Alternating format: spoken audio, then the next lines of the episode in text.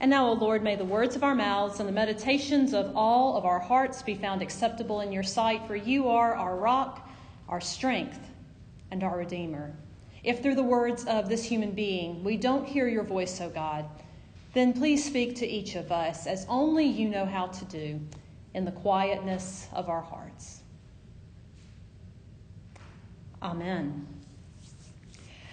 Today we are in the next to last uh, message in, a, in, our first summer series, and the word summer has been our guide for these six weeks, and will be again next week in August. We'll start uh, a new five week series. But um, today, I have to be honest with you, this passage was what gave me the idea for this the idea for this series that was all about summer, all about a season where many of us think about taking a break, and maybe if not, if we can't take a full break to go on vacation moving at a different pace of life.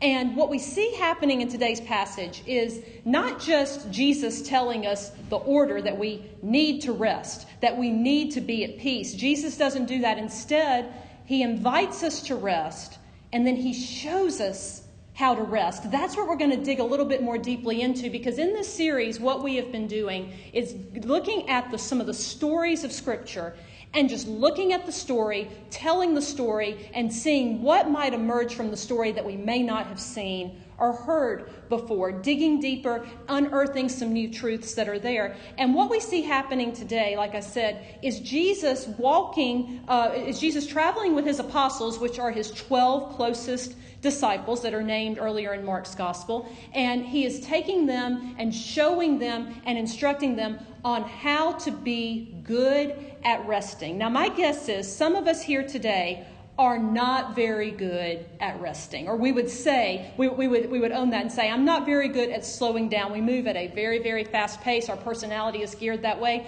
Some of us may say, I have more time to rest than I know what to do with. I feel like I'm resting and chilling all the time. But the truth is, friends, we all probably live somewhere in the middle where we're busy, we're active, but we also uh, have to find that, but we also find the time to rest. And what Jesus is showing us here that we're going to dig into is the importance of finding a rhythm where we can go with ease, go with ease with, and go with peace from working to resting and resting to working. And, and he models for us and teaches us how we can do exactly that. Now, in order to fully understand this lesson and to, and to appreciate the timing of Jesus telling us with the disciples to come away and to rest a while, we have to understand what Jesus has been up to. Now, if you think you had a stressful couple of days this past week, and I'm not denying some of us have been through it, or may have been through a tremendously stressful week, but just listen for a moment to what Jesus did on a typical Monday and Tuesday for him. Going back to the beginning of Mark chapter 4, Jesus has been kicked out of the temple. He's been told, you can't preach there anymore. They run him out of the temple um, because he said things that rattled people a little too much. So he goes out and he says, You know what? I'm going to find a boat and let the boat be my pulpit. He goes and he calls the new disciples and he gets this boat and he pushes out from shore a little bit in it and he preaches his first message, which is one about the farmer going out to sow the seed. And he tells the story and then he interprets the story, and people are amazed. So that's what he did first at the beginning of his week. And then he tells the disciples, let's get in the boat and let's go to this other region and tend to some needs that are there. So they get in the boat, they get in a storm along the way, they get to the other side, they arrive in a graveyard when they get to the other side. This is still in Mark chapter 4. And they get there, and there is a demon possessed man who comes running out of the, the tombs and begs Jesus to help him. So Jesus casts out the devil. That was good news. The man was healed, right? Well, the townspeople said, No, we don't like that you did this, Jesus. We want you to leave. So Jesus has to get back in the boat with the disciples, go back to the other side. By this time, we're at the beginning of Mark chapter 5, and this is all still happening the same day, friends, according to Mark's gospel. Jesus gets to the other side. A friend of theirs from the synagogue named Jairus is standing there, and he is distraught because his daughter is ill, and he wants Jesus to come help him. Well, the crowds have begun to gather because they've heard about Jesus' teaching, they heard about him casting the demon out of the man. They want to get close to him and see who is this guy that everybody's talking about. So Jesus and his 12 closest friends, they're walking through, uh, through the marketplace, and a woman stops and touches Jesus' garment. We talked about this a few weeks ago. And she's healed, and Jesus stops along the way to talk to her, to minister to her, to find out her story. Then he gets to Jairus' house. By the time they get there, they're running late. Jairus' daughter has died and everybody is mad at Jesus. I mean, no sooner are they wanting to get to know him and they're excited about him, and then they're mad at him because of his, because of his timing. But Jesus says, No, no, no, just hold on a moment. This girl is only sleeping, and he raises the little girl from the dead. And then, as soon as he's done there, uh, he, he takes the disciples aside, his 12 apostles, his closest friends, and he says to them, Okay, you have had a crash course in ministry. You've heard teaching, you saw a demon be cast out, you've witnessed healings, you've seen the dead raised. Your crash course is done. You get to go out two by two. I'm sending you out like Noah took the animals into the ark. I'm sending you out two by two, and you're going to do everything that you just saw me do. Now, guys, I don't know about y'all, but I would have wanted like a manual of some sort before going out. Miss Judy, our new children's minister, has been putting together a manual for Sunday school teachers this week, and I told her in the early service, I'll bet that Peter, James, and John would have loved it, Miss Judy, if you had been there to take some of what Jesus taught and put it in a manual form, because all Jesus told them was a few instructions, and he sent them out. Well, at this point, a couple of days have gone by, but the disciples are gone, these apostles are gone for maybe a week or two. We're not sure for how long, but some time has passed. And then now we are at Mark chapter 6, verse 30, where they have come back from their missions and they are telling Jesus all about it. That's where we pick up today. It says in verse 30 the apostles gathered around Jesus. They told him all that they had done and taught. Now, Mark is a guy, uh, Mark is the gospel writer who gets to the point. He doesn't give us a lot of detail. But when Matthew and Luke tell this same story, they have the apostles just going into great detail, like our children do at the children's sermon on Sunday morning, about everything they saw and everything they did and all the fun that they had, because they did many fun things over those couple of weeks that they were gone. And they tell Jesus about everything that they witnessed, and they've been on the go and on the go. And listen to what Jesus invites them to do in verse 31. He says to them, Okay, come away, come away to a deserted place, all by yourselves, and rest for a while. For many were coming and going, and they did not even have leisure to eat.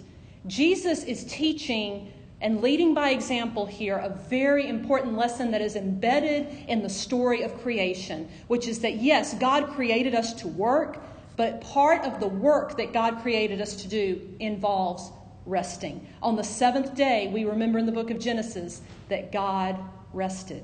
And what Jesus is showing the, the apostles here is, is the fact that they need to go ahead and work this into their rhythms of life. They need to make rest something that is a priority because they could have kept going and going and going. And, friends, as you know, we human beings are not the Energizer Bunny. We can convince ourselves sometimes that we are. And my guess is that some of us are the type that we go and we go and we go until we can't go anymore. And Jesus is wanting for us to avoid that exhaustion and to avoid getting to the place where we feel like we have to escape everything. Because Jesus rested. He found time to rest, as we're going to see in today's passage, and he still never missed a beat in being where God wanted him to be so that he could do the work that God God had called him to do. And he's setting this example for the disciples and for the apostles. And so it says in verse 32 they get in the boat and they go to a deserted place by themselves. And as they're going, I like to imagine that Jesus is teaching them about teaching them about what it means to live an easy life, to live a life of ease. Now, let's be very clear, friends. Jesus does not mince words about the fact that following him is not going to be easy. We think of the word easy as being the opposite of difficult, right? No hardship, no, uh, no hindrances along the way, just smooth sailing. We think of it like that, those two classic songs by the wonderful classic rock band, the Eagles, Take It Easy, and I've got a peaceful, easy feeling. My guess is all of you have listened to that at some point this summer or you've heard it playing on the radio because it's just those are great summer songs of having a peaceful, easy feeling. But that is not the kind of easy that Jesus is talking about, although I do think Jesus would like music by the Eagles, especially those two songs. But what the ease that Jesus is talking about, the easy going, is about living a life in a rhythm of ease, flowing with the Holy Spirit, living with Ease means just going and flowing with where God leads you, and that includes being led into places of rest. And when the, when the apostles are with him in this boat, and in verse 32, it says they, we don't know how long they're in the boat, but they're traveling together. And then we see this again in verse 53 and 54 that they've come over, they've crossed over again, and they have been in a boat once again. And what I really like to imagine might have happened there is that Jesus is teaching them about how to rest. He's showing them you've got to pull away for a little bit and then go back and pull away with God and then go back back. And in that pulling away, there is great energy, there is strength, and there is great insight that, that is given. And I, want, I can't help but wonder as they're, as they're moving along that they were really good travelers and they decided to sing some songs together, sing some of the songs of worship that they learned in their growing up years. And one of those was most likely written by Jesus' great, great, great to the nth degree grandfather, David, who we know was a songwriter. We talked about him last week. And one of David's most famous songs that he ever wrote, let remember the words to it The Lord is my shepherd, I shall not want. He makes me to lie down in green pastures. What comes next? He leads me beside the still waters. Yes, and he restores my soul. Can't you just imagine being on the boat with Jesus in this small group of people, and he is sitting there telling them, let's singing the song with them about I am leading, and they, re- they look at him and they realize this is the good shepherd. This is the shepherd who is, uh, who is leading us beside the still waters. He is the one renewing our soul right now. And friends, we have that opportunity each and every day to take some time to spend time letting Jesus lead us. That is where the ease of the going comes from. We can go and we can go and we can go. And with Jesus, He has given us a way to ease into our going, to go with ease into what He has called us to, because He gives us the opportunity to be filled by the waters, for our souls to be renewed and refreshed. And that is what he is doing here, so that by the time in verse 33, look at what happens. The people are searching for them. They've hurried to the other side on foot from all of the towns and arrived ahead of them. And when they go ashore in verse 34, there's a great crowd. Look at what Jesus does. He has compassion for them because they were like sheep without a shepherd and he began to teach them many things. Don't you know when Mark was recording this gospel, and just as a little historical note here, Mark uh, was most likely the one who wrote down what Peter told him. So, in a lot of ways, this is Peter's gospel in some way, too. Imagine being Peter telling this to Mark, and notice that detail that the people were like sheep without a shepherd.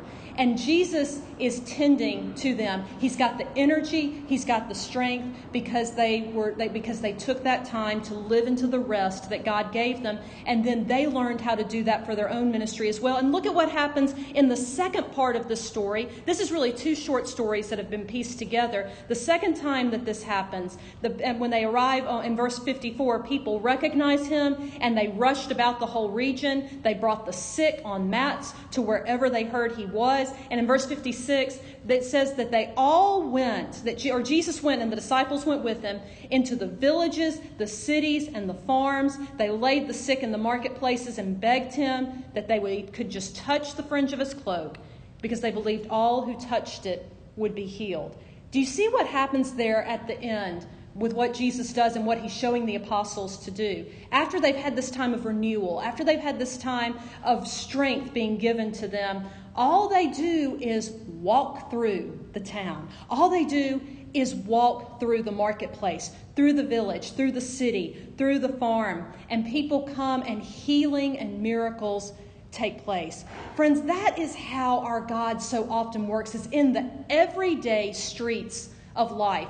And we can be a part of the healing work that Jesus is doing be a part of the bringing ease and confidence to one another because you see the ease that jesus lives with is one of confidence in who he is And He wants for us to go about life in confidence that He is our shepherd walking with us, that indeed healing can take place, that renewal can take place, that teaching can take place, and guidance can take place, and we can be a part of it if He will, if we will be willing to let Him set our rhythms and renew us and be our good shepherd. Eugene Peterson, uh, who wrote the, tra- the message translation of Scripture, uh, takes Matthew's account of the story and translates it in one of my f- most favorite phrases of a modern translation of Scripture. And that is, he, Peterson translates this as Jesus saying, Come and learn the unforced rhythms of grace. Come and learn the unforced rhythms of grace. And what we see happening here when the disciples are on the boat with Jesus, when they're spending time with Him, He, as their shepherd, is renewing them. He's inviting them into different rhythms. And I want to encourage you as you go through this week, as you go through each day, to find those pockets of time where you can pull aside with the Good Shepherd. And sometimes may, you may only have time to read Psalm 23, or you may feel like you only have time, uh, only a certain amount of time to spend in the presence of God. But do what you can. Find ways to make the rest of God, which is spending time with Jesus, a part of the everyday routine, a part of rest, because in the rest we get renewal, and in the renewal we see miracles take place, not just for us, but for everyone we come in contact with. And we see as Jesus, as the crowd and the people rush all about the region, as the rush of the world continues, as in verse 55, 55 look at what Jesus does. He simply walks through the town. He simply walks where the people are. And friends, we are invited to do the same. So I encourage you this week to find the peaceful, easy feeling that is more than just kicking up your feet on the table, although we all need that, and sitting back and taking a nap. Something more than that. Take a moment to find the peaceful, easy feeling that comes with the ease of following Jesus. And indeed, let us take it easy. Take the easy route.